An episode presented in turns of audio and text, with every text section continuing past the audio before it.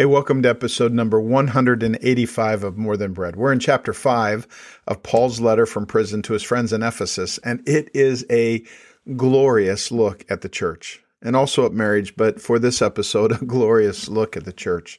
So we're just going to dive in. I'm not going to do the intro stuff. I'm going to ask you to just take a moment and imagine with me months of anticipation, weeks of planning have come to an end. The gifts have been bought, families arrive, morning rises. There's a growing sense of nervous anticipation. I'm not talking about Christmas morning, though there are many similarities. I'm talking about a wedding. I've done more than one or two of those in my lifetime. If if you're married, think back to your wedding day. Those of you who aren't married, think back to one that you've attended. Every wedding I've done has has been unique. Unique setting, unique stories, unique friends. Some have candles and flowers and sit down dinners. Others are outdoors with barbecues and pine and grass. But but here here's what most every wedding has in common. Everything fades when the bride enters. Everyone's attention is on the bride. People stand, heads twist sideways with every row she passes. That, that's the way it is with a bride. She remains hidden until the playing of the four measure fanfare of the wedding march. But when she enters, she's center stage. Row by row, people turn to face the center aisle. Some hold their breath without even knowing it. They cry, they smile. It's a, it's a divine moment. And, and here's another thing that they have in common. I'm telling you, every single wedding I've been in, the groom's attention is nowhere except on the face of his bride. Listen to Paul paint the picture in Ephesians chapter 5 verses 25 through 32. Here's what he says. And you husbands must love your wives with the same love that Christ showed the church. He gave up his life for her to make her holy and clean, washed by baptism and God's word. He, he did this to present her to himself as a glorious church without spot or wrinkle or any other blemish. Instead, she will be holy and without fault. In the same way, husbands ought to love their wives as they love their own bodies, for a man is actually loving himself when he loves his wife. No one hates his own body, but lovingly cares for it, just as Christ cares for his body, which is the church. As the scriptures say, a man leaves his father and mother and is joined to his wife, and the two are united into one. This is a great mystery, but it is an illustration of the way Christ and the church are one. And here, in the midst of pragmatic instruction on what it means to be a servant in your marriage. We we run into this revelation of a truth more precious than diamonds, one of the most profound things ever written about the church. Paul leans way back into the origins of our faith, the book of Genesis, and he draws out God's picture of marriage and he applies it to the relationship between chi- church, between Jesus and the church. And what does he say? The church is the bride. The church is the focus of attention. The church is the passion on the heart of Jesus. Like, like a bride taking her walk down the aisle, he cannot keep his eyes off her face. He cannot stop dreaming about their life together. He cannot help the fire that rises in his heart when he stands to defend her from the comments of people who cannot see the beauty within her that he sees. Have you been a part of Calvary in this last year? You've heard these stats. I've said them more than once. In the book, The Great Dechurching, for example, they report that about 40 million people quit going to church over the last 25 years. Greatest dechurching of America ever. More people have left the church in the last quarter century than were added during the First Great Awakening, the Second Great Awakening, and all the Billy Graham crusades combined. In the last three years, we were so easily divided. Politics became more important than kingdom. And every time I look around,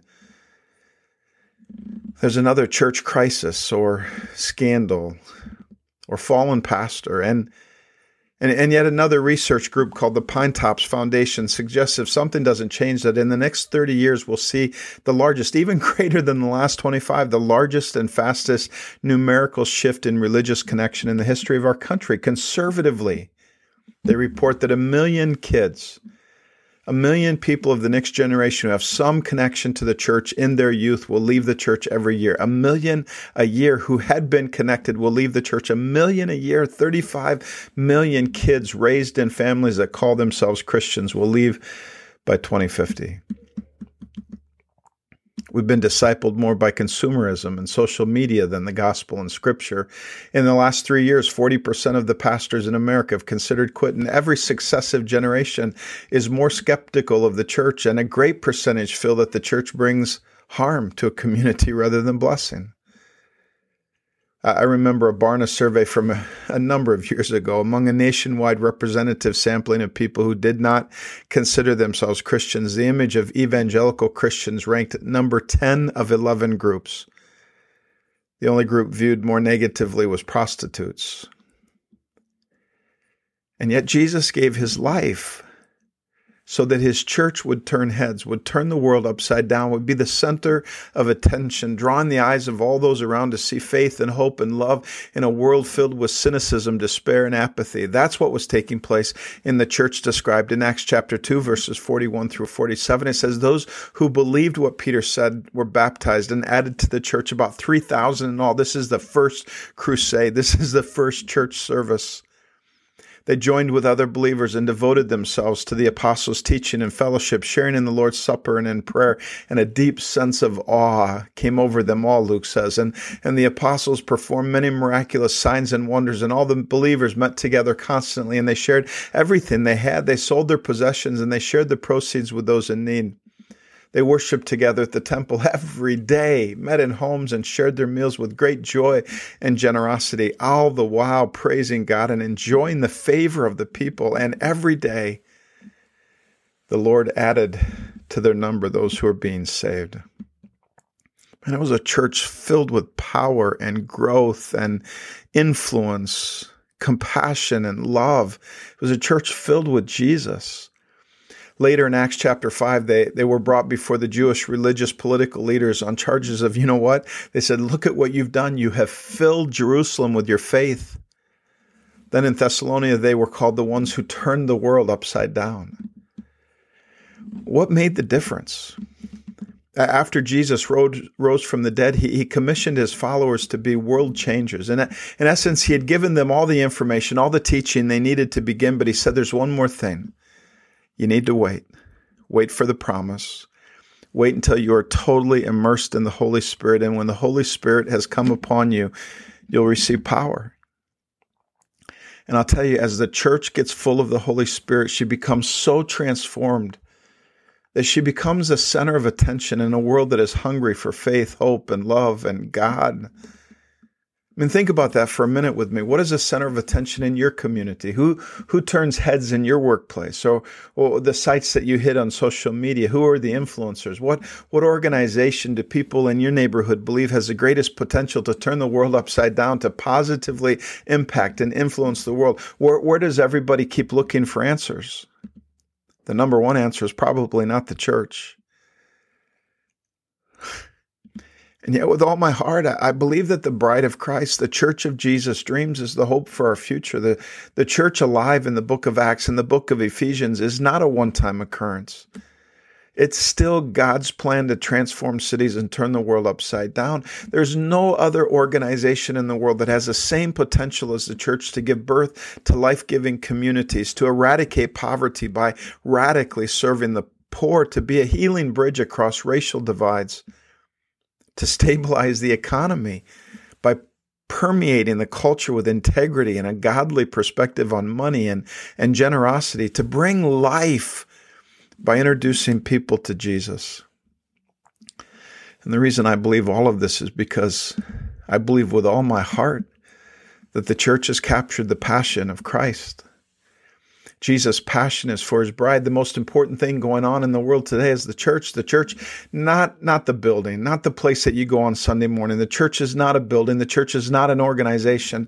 The church is not Calvary. The church is God's people living together in a life giving community on mission to change the world by being Jesus to the people around us. The church it, it, are those people who love God with all their heart and love their neighbors like they love themselves.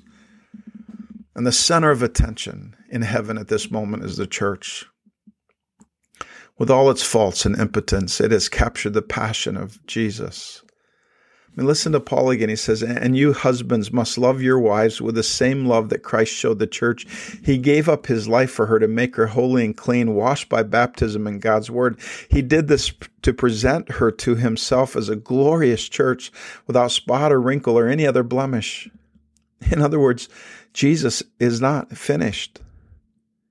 Paul's words give us the assurance that no matter how good the past might have been or how difficult the present can seem, it's the future that holds the promises of God. The reality is, I know it. This season has been difficult, economically, relationally, for many of us, even spiritually. The reality is that our church, my church, Calvary, is not yet that glorious church without spot or wrinkle or blemish. The reality is that we make mistakes. The reality is that we sometimes hurt each other, hurt others, and, and no matter how hard we try, sometimes it just seems like we can't make it right.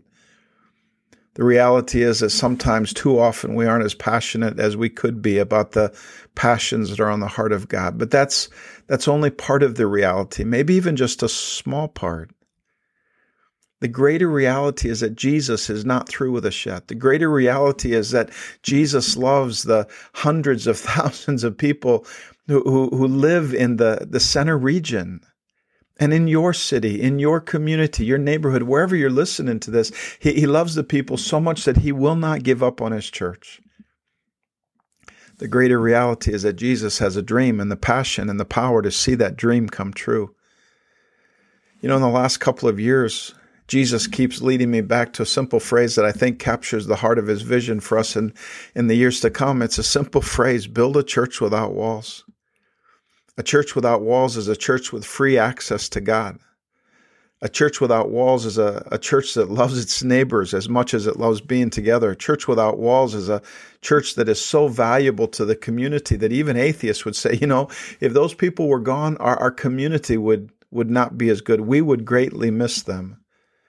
A church without walls is a church that prioritizes scattering to love our neighbors over gathering in a building, a church that prioritizes people over politics.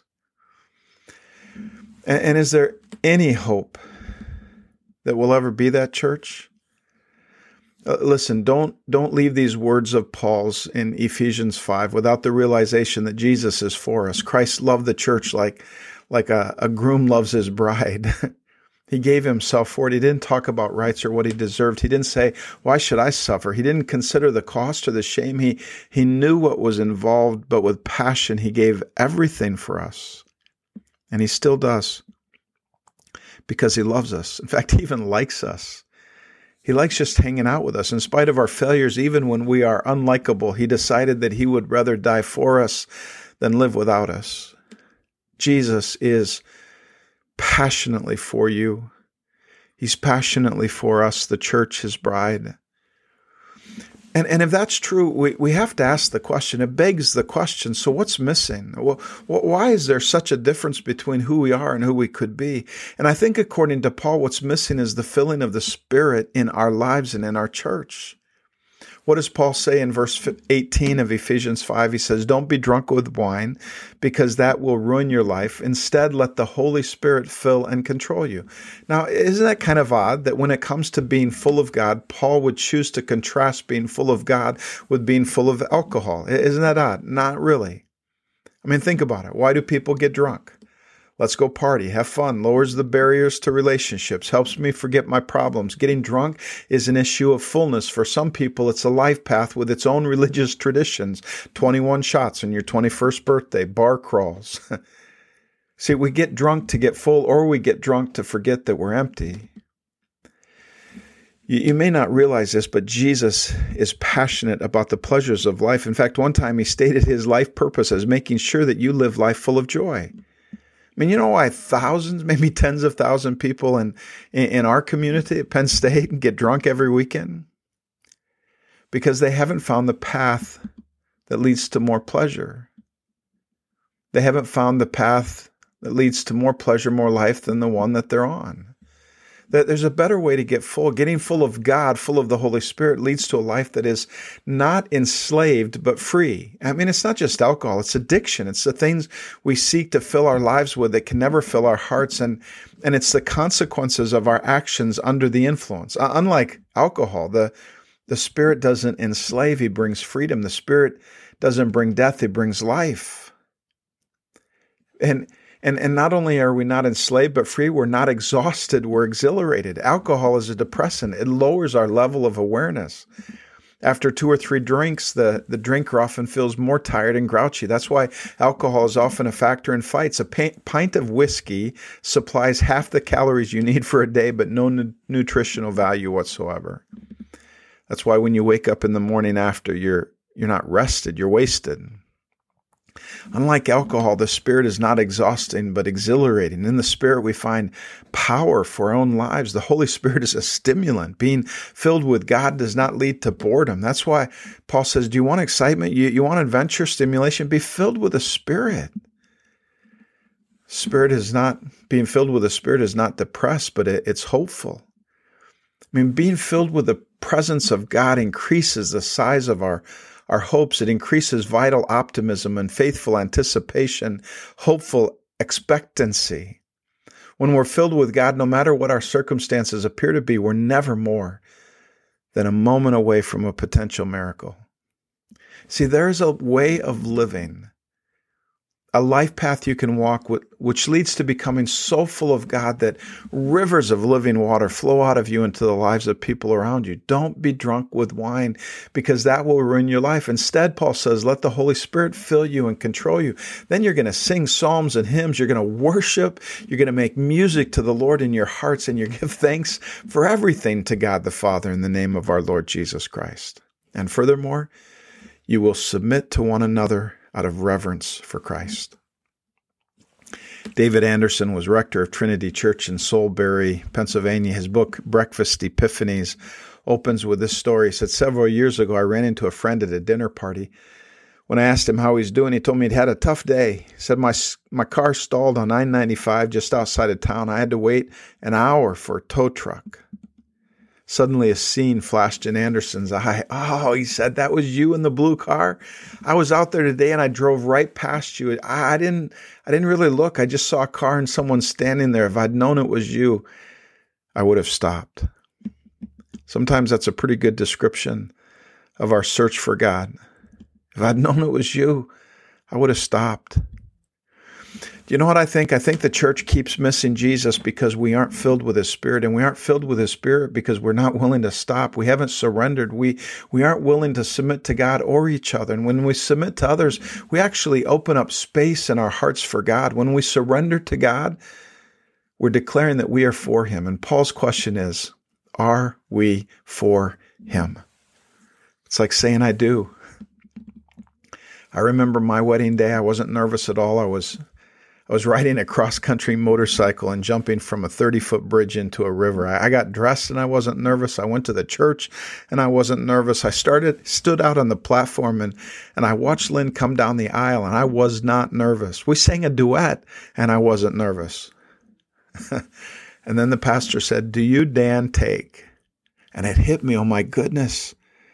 This is probably one of the most important decisions I'll ever make in my life. With God's help, I'm committing everything I am to this woman standing beside me. well, what if I would have said, Well, Lynn, it's like you can have me on Monday, Wednesday, and Friday, but I need to be with someone else on Tuesday and Thursday. And then Sundays, they just belong to me. or how about Sweet's death do us part? That seems kind of long. And I, would kind of need to wait on that whole sickness and sorrow thing. But you know, for right now, for this moment, I'm good to go. What if I would have said, Well, of course I take you as my wife, but I haven't decided yet if I'm going to give myself to you as your husband? The bottom line is that without saying I do, I would have missed out on all the incredible moments that life with Lynn has given me. Have you said, I do to Jesus? Jesus, I, I pray that we would be a people who say, I do to you every day. I do. I'm committed to you. I give you my heart. I submit to you. I surrender to you. Whatever you ask me to do, that's what I want to do. Whoever you want me to be, that's who I want to be. I surrender to you, Jesus. We surrender to you, Jesus. I pray that you would give people listening to this a, a, a, newfound hope and expectancy for your church, your bride. I pray that we would see your bride as you see your bride not just all the the failures that we have and are but but the hope of who we will become. God would you fill us with your spirit? Jesus would you fill us with your spirit? Would you give us the power of your spirit so that your church can draw people to you? We ask all these things in the name of your son jesus we pray. Amen